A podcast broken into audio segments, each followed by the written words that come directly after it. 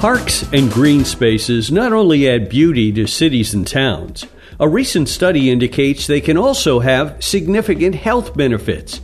With more, here's InfoTrack's Gina Tedesco. Gina? Thanks, Chris. Joining us now is Dr. Roy Remme, postdoctoral researcher with the Natural Capital Project at Stanford University. He's the lead author of a recent study explaining how city residents' access to nature increases their physical activity and therefore overall health. The study is published in Proceedings of the National Academy of Sciences. Doctor, you write that it's widely understood that physical activity improves health, but we have not understood how parks and other green spaces boost physical activity. What did you find in that particular connection? Yes, maybe to clarify it, we're not the first researchers to look at that. So, a part of the research that we did was sort of synthesize a lot of the body of knowledge out there. What we found is that largely most studies do find this positive connection between urban nature and physical activity and therefore also health. And I think that's an important insight. But more importantly, I think we took it a step further to really give information to urban planners and city uh, officials, for example, that are designing and, and creating new cities to leverage urban nature to improve physical activity and health. And to drill down just a little bit, the research project, I understand, yielded a model framework to map out urban nature's physical health benefits. What behaviors did you find people engaged in if they had access to natural areas? It's a lot of different types of activities, which ranges from walking your dog or even your daily commute by bike or going to the train station. Or it can be more vigorous activities, such as going for a run, of course, or doing yoga in the park, for example. So there's really a large range of things as long as it involved being physically active. But did you find that people would change their behavior, perhaps go a few extra blocks, if they felt they had a beautiful green space to enjoy? Yes, and there we base ourselves predominantly on existing literature again, but what is being found is that having greener streetscapes, for example, will make people take those extra steps to take a little bit of a detour and go through a different street and therefore be outside longer, be physically active for a longer time. So, is this a case of, as they say, if you build it, they will come? It seems so, but I think one of the big caveats there's not a lot known about which types of urban nature do exactly what.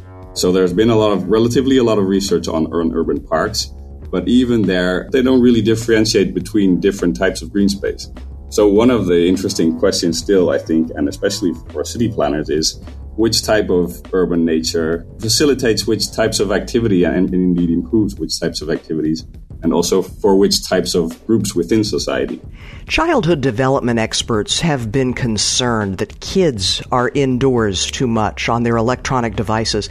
Does your research, doctor, indicate that kids with access to nature will get outside into green spaces and put their phones down?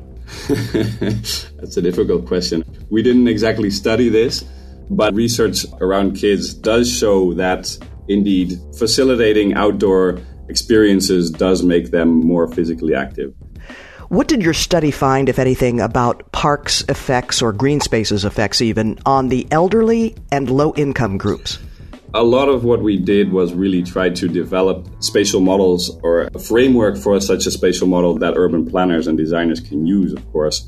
And part of that thinking within that model is try to design spaces that are of particular use for particular groups. So thinking about equity in all sorts and forms is really important, and especially trying to get those groups that have relatively less access to urban nature, give them more access so this is sort of a building block where that we design. So the actual models in particular cities, for example, still need to be designed or developed.